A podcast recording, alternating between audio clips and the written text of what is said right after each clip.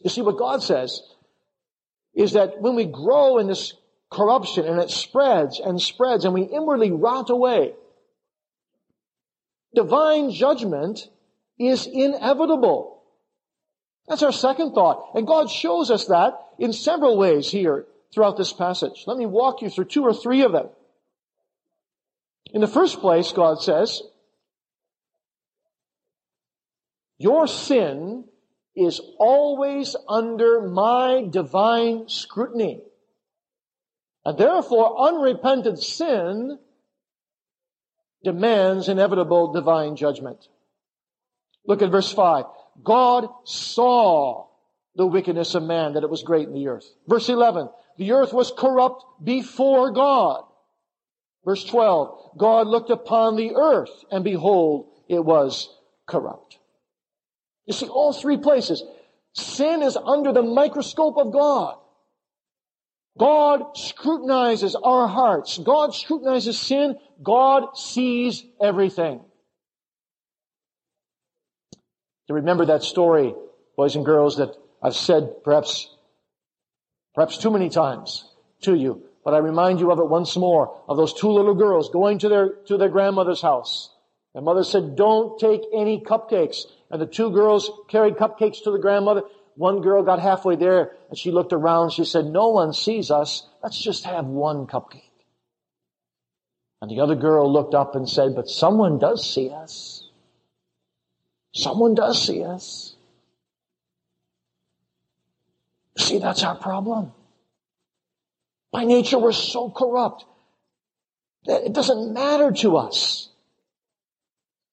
if God sees us. We're so walking apart from the consciousness of God. We're not walking coram deo in the consciousness, in the conscious presence of God. And so we don't even care. If God sees us, we're more ashamed to have man see us, but then even, even that sometimes we don't matter as long as they're insignificant others in our lives. We don't even matter if they see us. Well, judgment, God says, is then inevitable. God saw. God saw.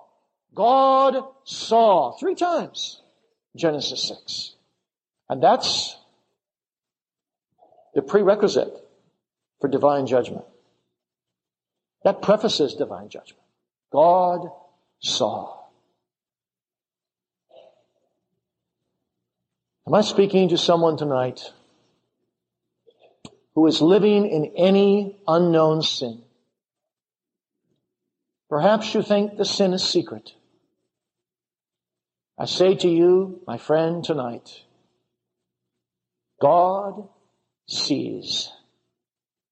God records. And if you don't repent, God will judge. God's judgment is inevitable upon all unrepentant sin.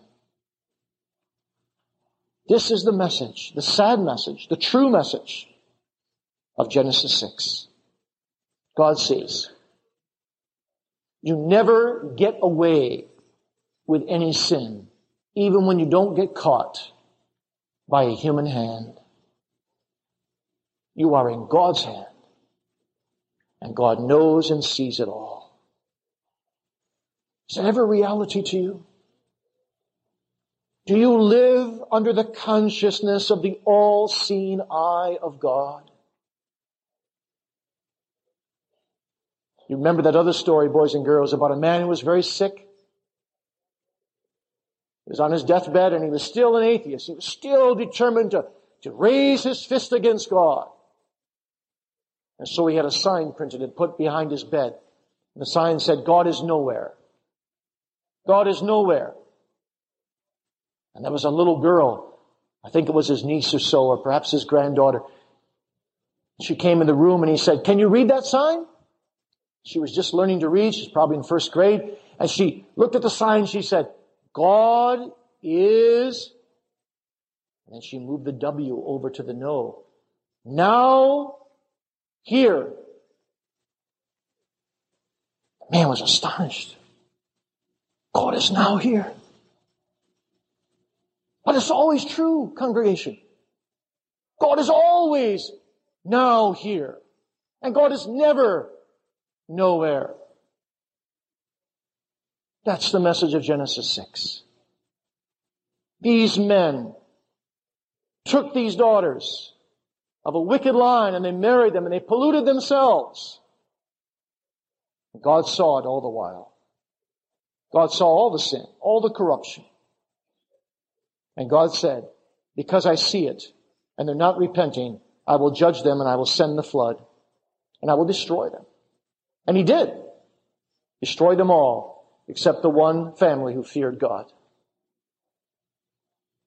The second thing we see about the inevitability of divine judgment here is that this judgment is done with incredible decisiveness. God doesn't say to Noah, I'm contemplating destroying man. He says, I will destroy man, whom I have created from the face of the earth. You see, God doesn't deal in half measures with sin. The word translated destroy here is the same word used in other places in the Bible that speaks of blotting out. Blotting out names from records or wiping out dishes that are turned upside down, wiping them out clean, destroying everything in them. It's also used, by the way, for the blotting out of sin. So here you have a wonderful, solemn contrast. God will blot out these sinners of an unbelieving world as thoroughly as he blots out the sins of believing Noah and his children.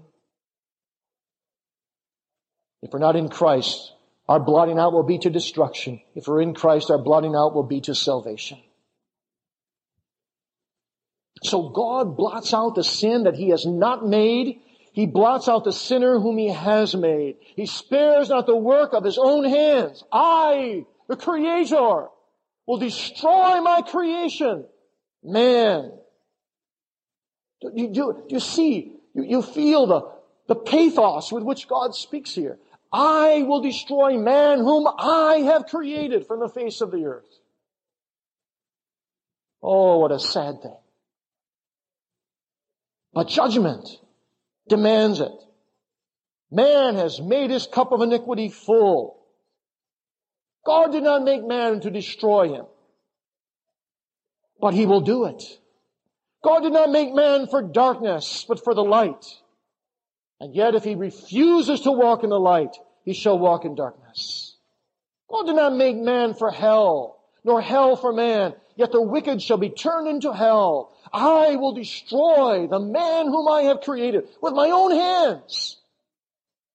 The hands that made man. Because man has destroyed himself. And this terrible, decisive judgment, God says, I will extend even to the beast. He adds here, I will destroy both man and beast, creeping thing and birds of the air. And that's what the flood did, wasn't it, boys and girls? Destroyed all kinds of the animal kingdom. And it reminds us, you see, no, there will be no more flood to destroy the earth. But it does remind us of the great day to come when God will destroy all the wicked and roll up the earth as it were as a scroll.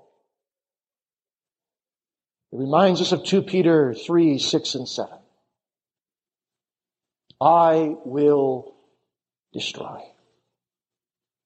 But then thirdly, there is something wonderful about this inevitability of divine judgment, and that is to see out of what soil God's judgment grew as he looks upon sin and determines upon judgment.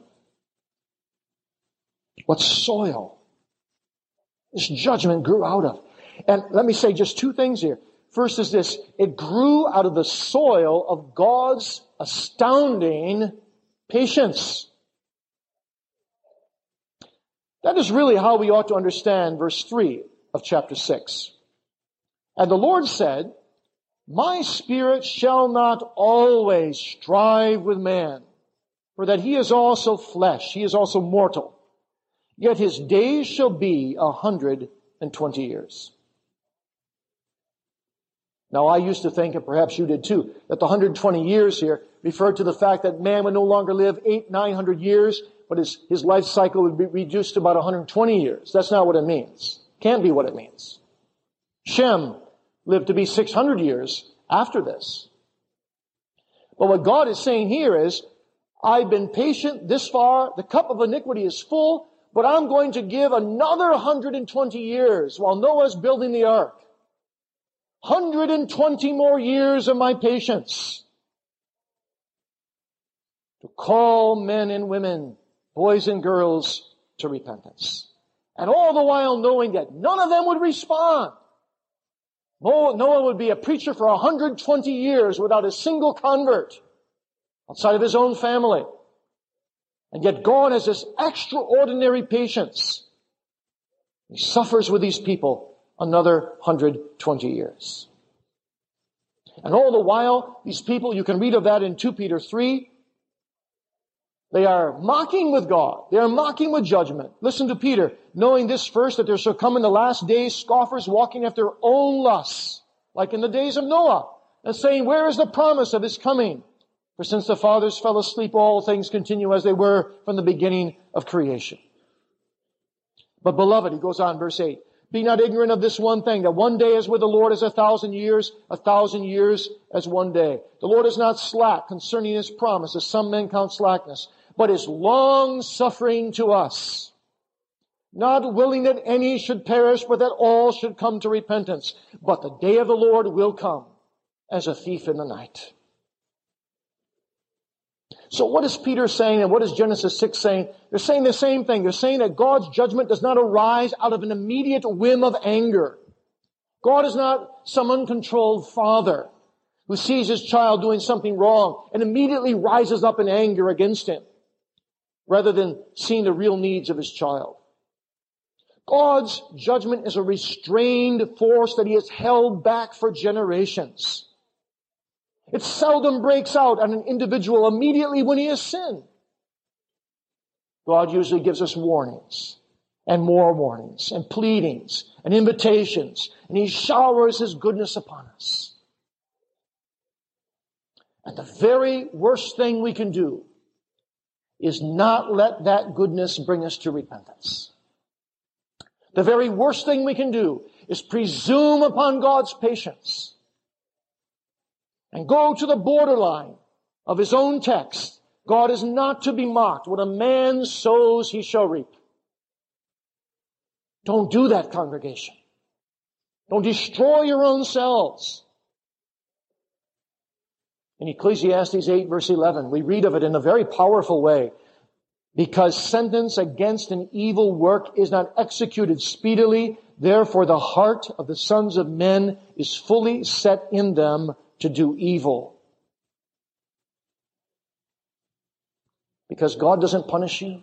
You know what that's like? You say, well, I did this, or I did that sin. God didn't punish me. And so I'll do it again. And you're, you're testing the patience of God. Peter says it will come. It will come. The judgment will come. It will come as a thief in the night. But it's God's goodness, you see, that He's patient with you. And He's been extraordinarily patient, hasn't He, with every one of us. No, He won't give us 120 years. He may not even give us another week. We don't know, you see. But the question is this, is all God striving with you? That's what Genesis 6 3 calls it. Striving with man. Is all God striving with you in vain?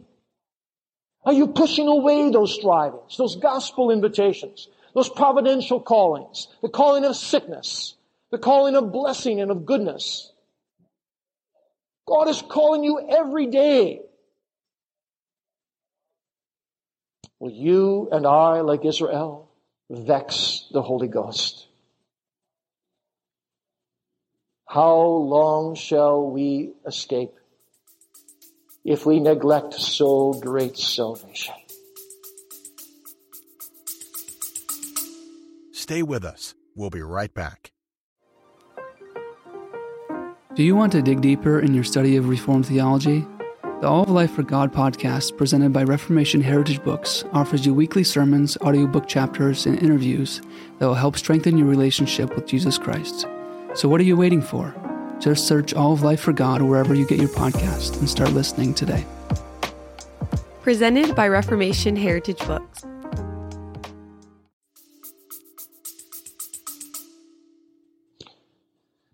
But then, secondly, this judgment grows out of the soil of God's own broken heart. That may sound strange to you, but look at verse 6 and 7. Repented the Lord that he had made man on the earth, and it grieved him at his heart. And the Lord said, I will destroy man whom I have created from the face of the earth. Now we have to be careful here. God is not a man, Numbers 23, 19 says, that he should lie, nor a son of man that he should repent. God can never be accused of being capricious or changing his plans in response to our, our unpredictability.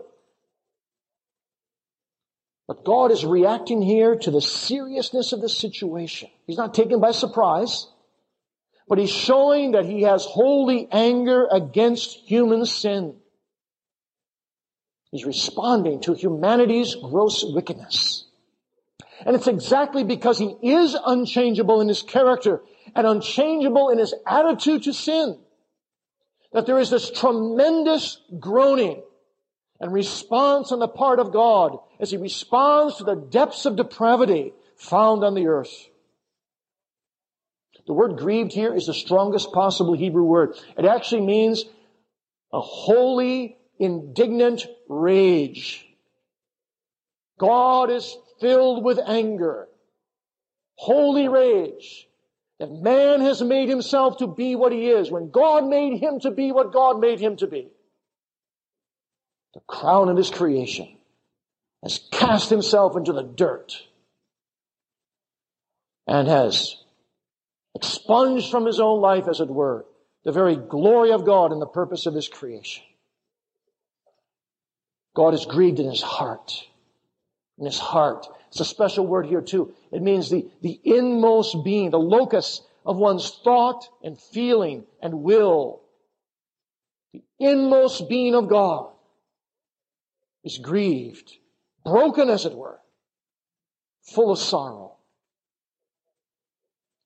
Now some people say God has no emotions. It is true that God is a God of simplicity. There's only one God. He has no parts. He's not like us where our emotions are part of us and our will is part of us. God is one. But God certainly expresses himself, doesn't he? Anthropomorphically. That is, in the way of being a man, so we can understand, by strong emotions.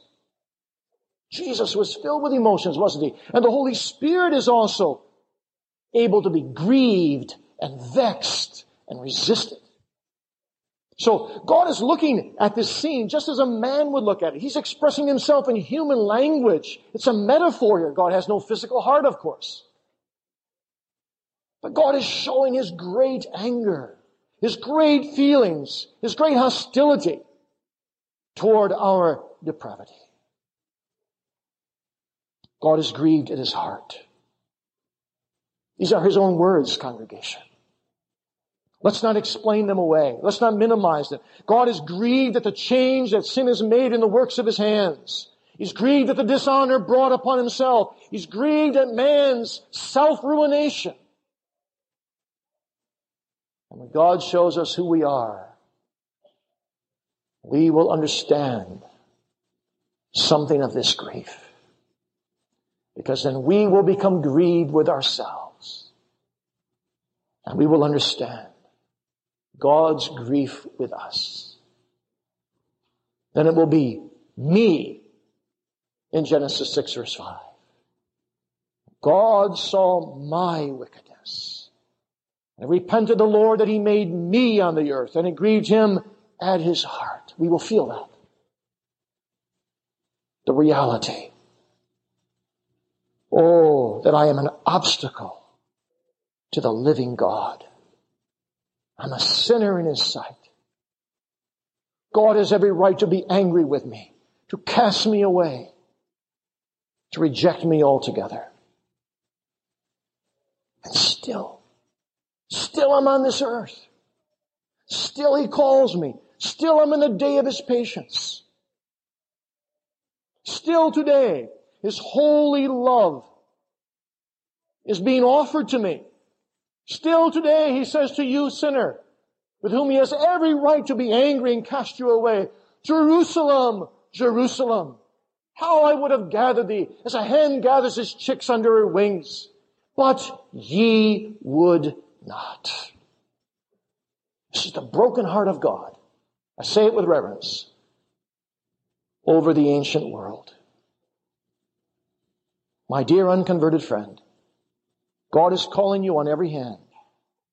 He's still patient with you today. But I do say to you, you know what happens, don't you? When the chicks don't come to the shelter of the hen's wings. Some will be scooped up by a hawk and devoured. Others will be destroyed by the cold. But all will miss the warmth and the safety of the hen. You simply cannot find real life apart from Jesus. Jerusalem was destroyed in a terrible way. You know the history. Dreadful history. Don't go that same way.